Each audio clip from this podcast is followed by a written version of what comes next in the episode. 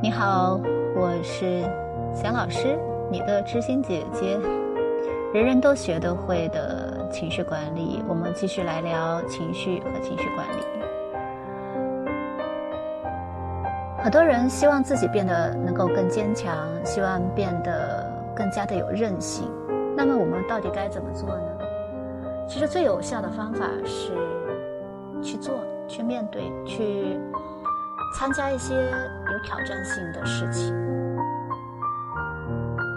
无论是说，呃，你去进修一个学位，或者是学乐器，或者怎么样，只要这个呃有挑战性的，它是需要你投入、需要理性的去关注的，就可以帮助我们锻炼承受能力。因为一旦你的注意力集中在某一项需要嗯反复重复去做的行为和行动的时候，我们的大脑就能暂时比较安静一点，就不会那么发散的思维，就不会被情绪困扰的快要发疯。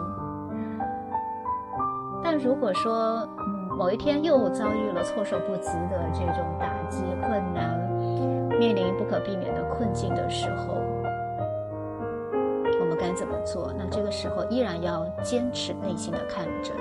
既然说，嗯，挥之不去的这些历史遗留的情绪问题是我们的敌人，在转化为朋友之前，我们一定要坚定内心，不要被呃你的原生家庭呀、你现在的家庭呀、你周围的同学也好、同事也好，或者是你的亲密的人，就轻易的击倒了。内心的抗争，它就是外部抗争的起点。如果你的内心你现在就放弃掉的话，那你就会什么事情都做不了，你就会被动挨打，就会默默忍受，就会被欺负。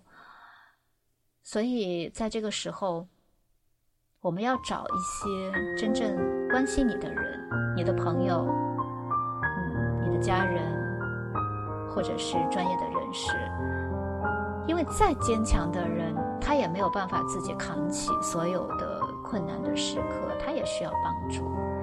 所以这个不丢人，而是一种成熟的表现。能够寻求帮助呢，正是一种坚韧的行为，因为你敢于承认自己需要帮助，这本身就是一种勇气。积极的应对不是每个人都做得到的，大多数非常大的这种逆境。我们说天灾人祸，呃，它是没有办法说，呃，轻松的、迅速的就解决的。我们去念念经，我们去呃祷告一下，我们去呃呼吸就可以解决的。这个可以暂时呃让我们的心安静下来，可是实际的问题还是存在。在这个时候，我们的内心一定要和我们自己要站在一起，不能说内心就打架了。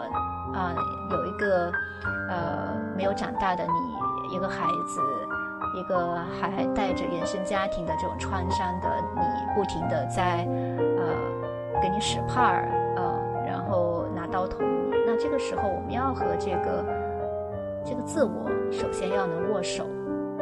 要能言和，两个人要站到一块儿，一起来面对。因为有时候真的并不是说我们就有朋友，就有家人，或者是就有能力去寻找专业人士。有的时候真的只剩下我们自己而已。但这个呃时候要学会依靠我们自己。冷静下来以后，可以制定一些确实可行的行动计划来。改变处境，然后呢，同时要保持那种坚定，就是内心的坚定，朝着目标前进，哪怕一步啊，明天是两步，因为进步能够支持我们，也能让我们内心安宁。你要记住，你自己是有勇敢坚强的一面的。想想看，你回忆一下，哪怕你认为自己再不堪、再软弱、再爬不起来了，但。总有一件事情，或者是某一个时期，你的一个回忆片段，你现在想起来，你当时是那么的勇敢，对不对？所以这个勇敢坚强是在你身上的，只是说现在我们遭受了这么重大的事情，我们没有办法去把它，呃，找到、发挥出来。我们太容易说记住生活当中的错误，不管是自己犯的错，还是别人对我们犯的错，我们都耿耿，是却忘记了我们其实生存是做出很多的努力的。我们不要否定自己的这些努力。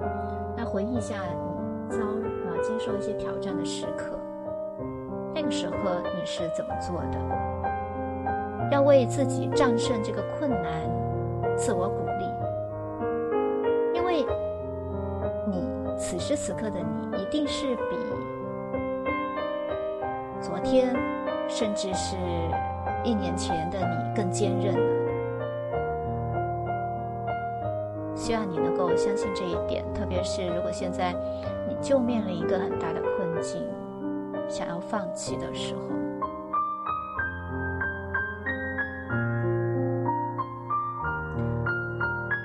所以情绪管理呢，它是两个方面，一个是向内，一个是向外。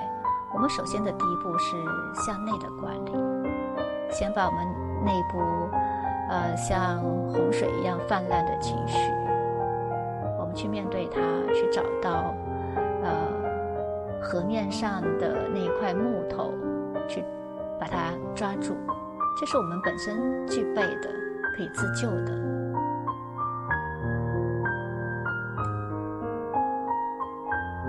所以身处逆境呢，我们依然要坚持这一场战争，要走下去。